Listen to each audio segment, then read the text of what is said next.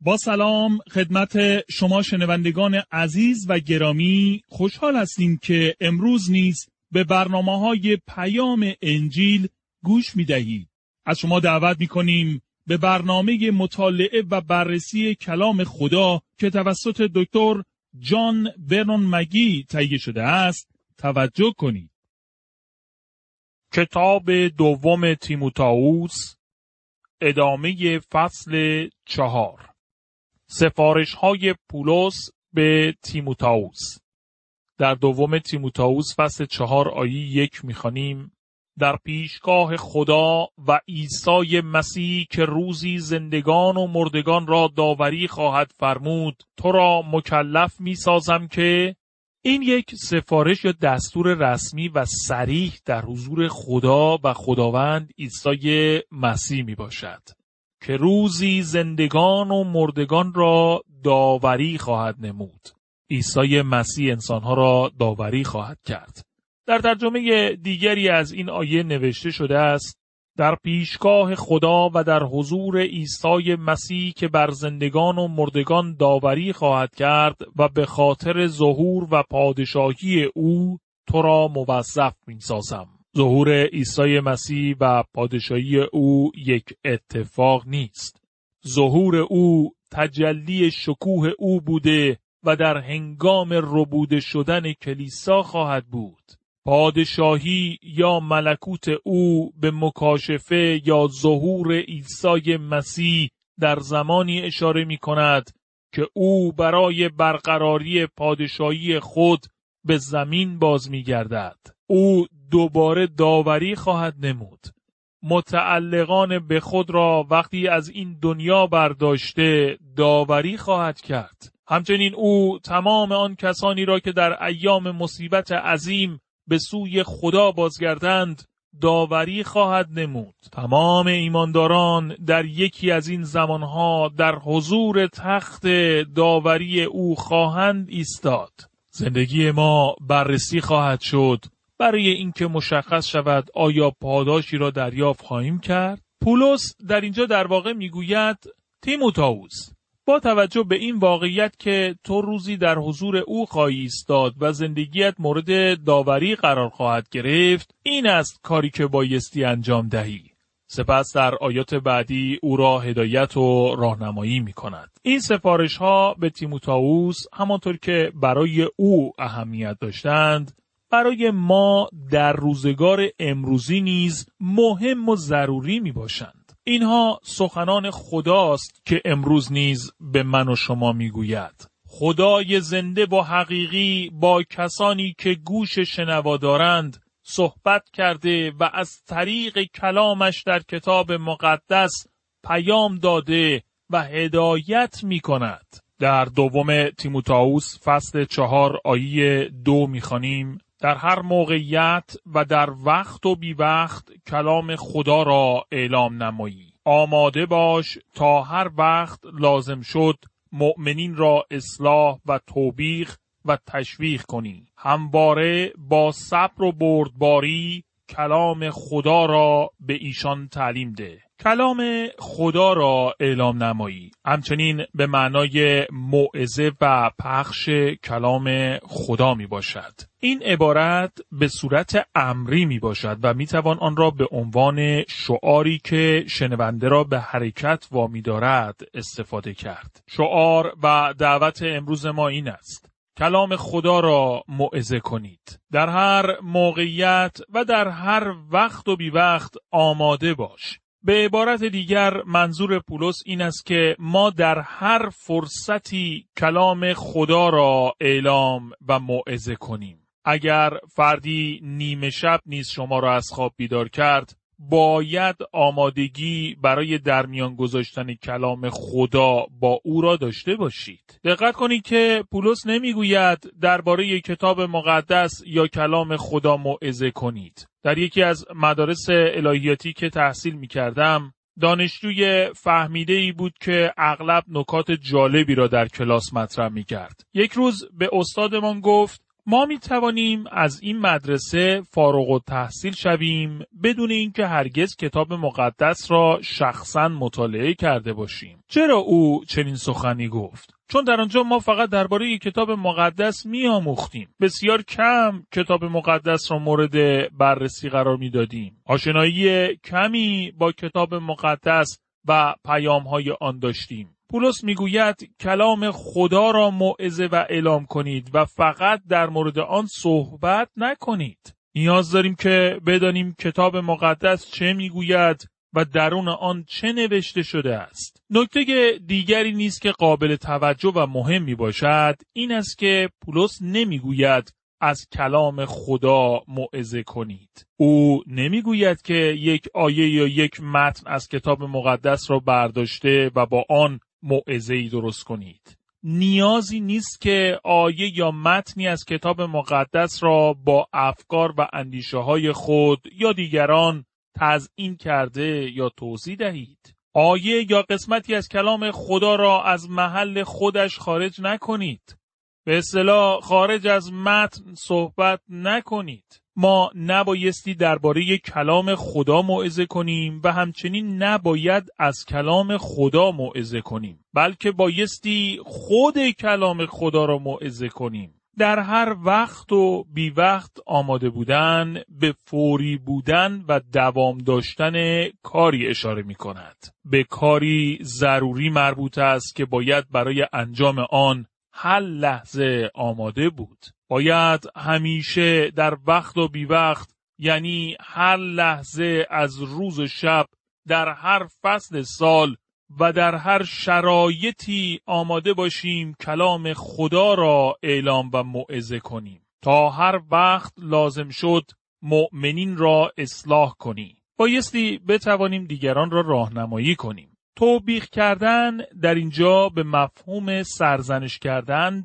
با هدف آگاه کردن می باشد. به عبارت دیگر باید بتوانید دیگران را تربیت و تنبیه کنید تا آگاه شوند. تشویق کردن به معنای تسلی و آرامش دادن است. اوقاتی وجود دارند که ایمانداران واقعا نیاز به تسلی و دلداری دارند. همواره با صبر و بردباری کلام خدا را به آنان تعلیم بده. در اینجا به حقیقت مهمی اشاره شده که تمام کسانی که کلام خدا را با دیگران در میان می‌گذارند بایستی صبر و تحمل زیادی در انجام این کار داشته باشند و نسبت به دیگران صبور باشند. تعلیم کلام خدا به اصولی اشاره می‌کنند که بایستی تعلیم داده شوند. هر خادم خدا باید یک خدمت تعلیم دهنده داشته باشد. باید آمادگی تعلیم کلام خدا به دیگران را داشته باشد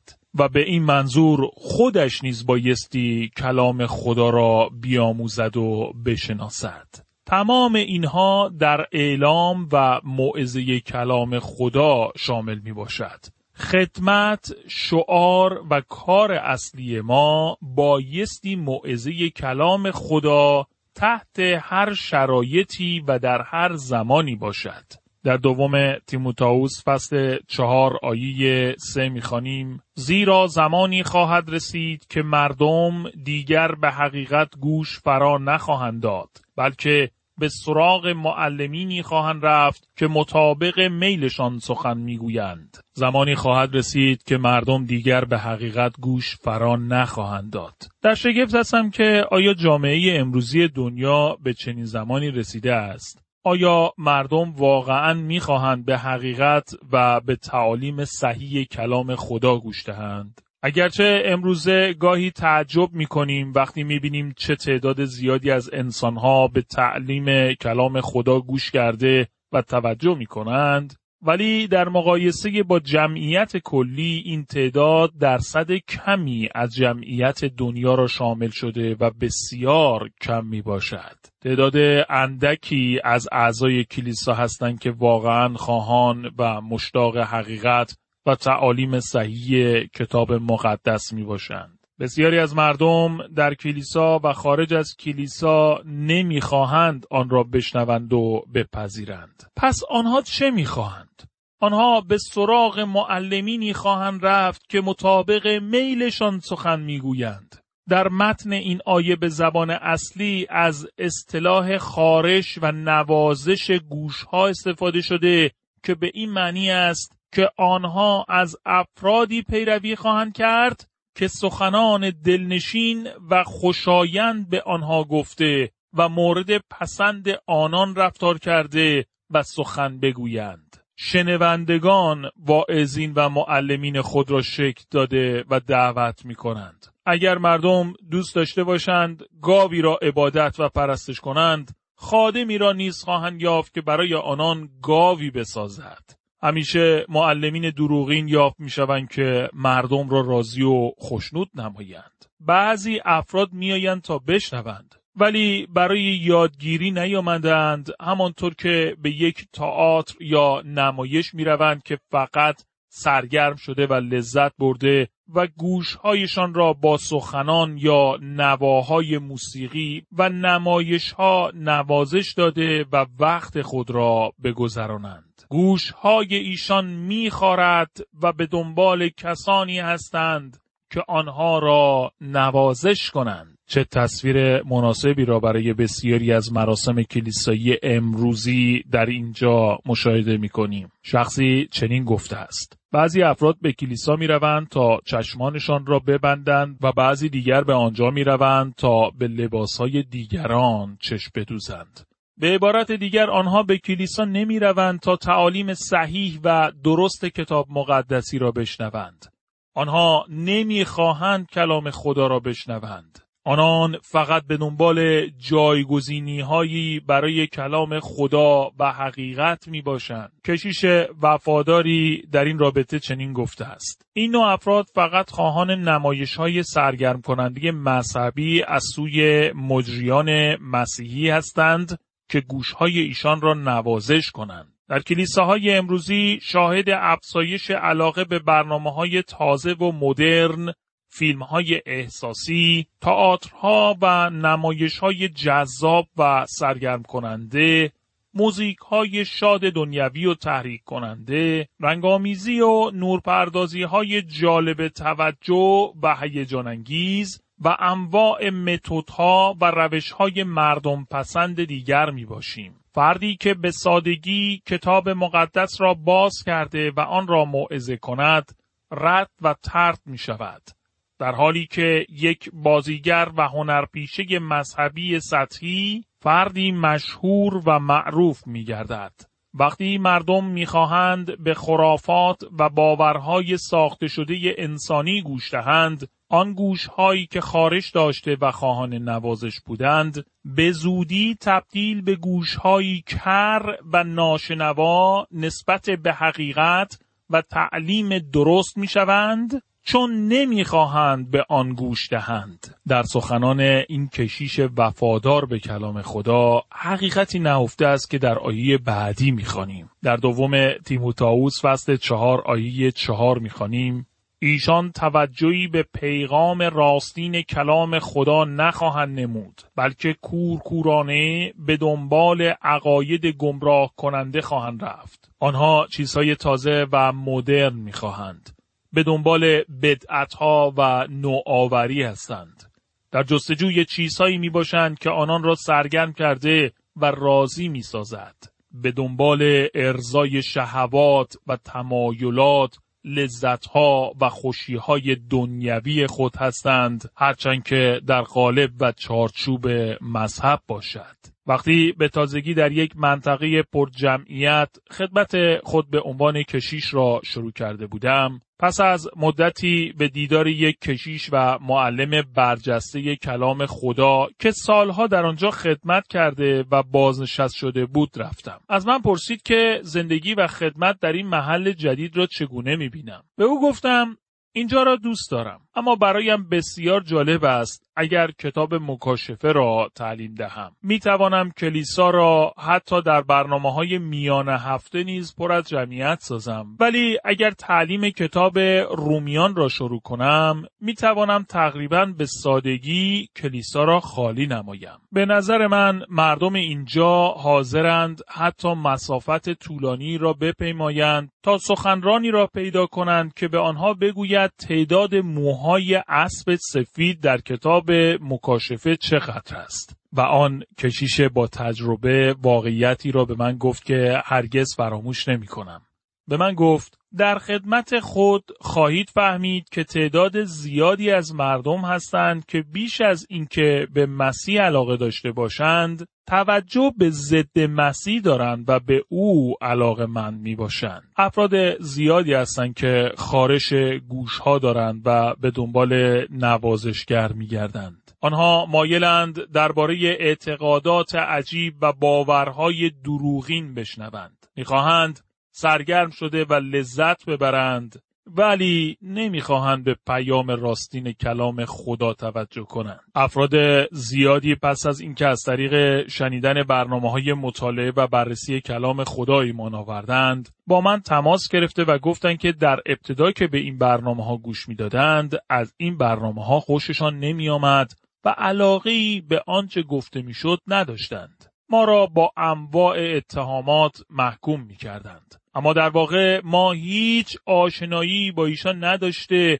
و حتی نمی‌دانستیم که به این برنامه رادیویی گوش می‌دهند. واقعیت این است که کلام خدا با آنان صحبت می‌کرد. ما فقط کتاب مقدس را واعظ کرده ایم و خواهیم کرد. اما طوری که این افراد به گوش کردن این برنامه‌ها ادامه دادند، متوجه شدند که کلام خدا برای آنها خوب و مفید است. در این میان نیز مطمئن هستیم افراد زیادی که ما نمیشناسیم پس از مدتی دیگر به برنامه‌های پیام انجیل گوش ندادند، چون نمیخواستند کلام خدا را بشنوند. آنها در جستجوی برنامه‌های سرگرم کننده بودند و به دنبال کسانی بودند که آنها را خوشنود سازند. در دوم تیموتائوس فصل 4 آیه 5 می‌خوانیم: اما تو در هر شرایط استوار بایست و از زحمت دیدن در راه خدا نترس. مردم را به سوی مسیح هدایت کن و وظایف خود را بی کم و کاست انجام بده. کار و خدمت یک مبشر و پیامرسان انجیل به معنای آنچه امروزه مرسوم است نبود. در روزگار پولس یک مبشر انجیل، یک معلم در حال سفر و یک پیامرسان کلام خدا بود. به این معنا که پولس رسول یک مبشر انجیل نیز بود. اکنون او به تیموتائوس میگوید یک مبشر باش و مردم را به سوی مسیح هدایت کن، که این همان کاری بود که تیموتائوس وقتی با پولس رسول همراه بود انجام میداد. استوار بایست و زحمت دیدن در راه خدا نترس. او در واقع به تیموتائوس هشدار می‌دهد که در روزهای آخر برای موعظه کلام با رنج و زحمات فراوانی روبرو شده و بایستی پایدار ایستاده و مقاومت کند. وصیت پولس در هنگام مرگ. در دوم تیموتائوس فصل 4 آیه 6 الی 8 می‌خوانیم: این سفارش ها را می کنم چون شاید دیگر نتوانم نزد تو آمده کمکت نمایم. وقت رحلت من فرا رسیده و به زودی راهی آسمان خواهم شد. من برای خداوندم با دل و جان مبارزه کرده ام و نسبت به او وفادار ماندم.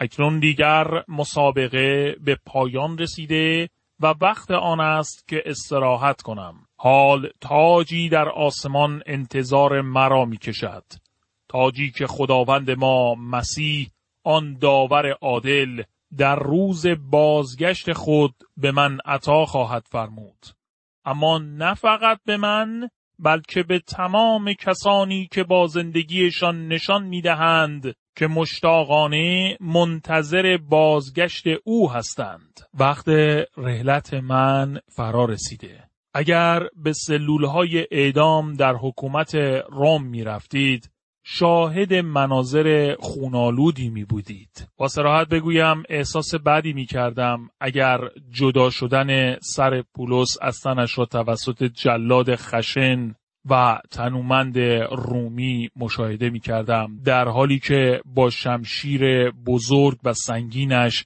سر پولس را جدا کرده و در سبدی می انداخت و خون او را جاری می ساخت. اما پولس در این آیات به شیوهی واقعه مرگش را بیان می کند که نمی توانید واقعاً آنچه را که در انتظار او بود ببینید. برای او آن کشتارگاه مانند قربانگاهی بود که او زندگیش را بر روی آن به عنوان یک قربانی نوشیدنی فدا می کرد. پولس از همین نوع سبک ادبی سخن گفتن قبلا در کتاب فیلیپیان نیز استفاده کرده بود، وقتی برای اولین بار دستگیر شد و فکر می‌کرد هر لحظه مرگ در مقابل اوست. در فیلیپیان فصل 2 آیه 17 نوشت: حتی اگر لازم باشد حاضرم تا آخر قطره خون خود را برای حفظ ایمانتان بریزم و جانم را مثل قربانی به خدا تقدیم کنم و در راه شما فدا شوم. من از این کار شادی خواهم نمود و شما را در شادی خود شریک خواهم ساخت. او می‌خواست زندگیش یعنی جانش را فدا کند. اکنون می‌توانست در پایان زندگیش بگوید برای خداوندم با دل و جان مبارزه کردم و زندگیم را مانند یک قربانی نوشیدنی تقدیم نمودم. قربانی نوشیدنی چه بود؟ در ابتدا با قربانی نوشیدنی هیچ نوع دستور خاصی از طرف خدا به قوم اسرائیل داده نشده بود. اما در کتاب خروج و لاویان چندین مرتبه عنوان شده است. شرابی بر روی قربانی سوختنی ریخته میشد که البته واقعاً داغ بود، چون بر روی قربانگاه برنزی قرار داشت که آتش در زیر آن در حال سوختن بود. می توانید دقیقاً حدس بزنید که با ریختن شراب چه اتفاقی می افتاد. قربانی نوشیدنی به سرعت بخار شده و ناپدید می شد.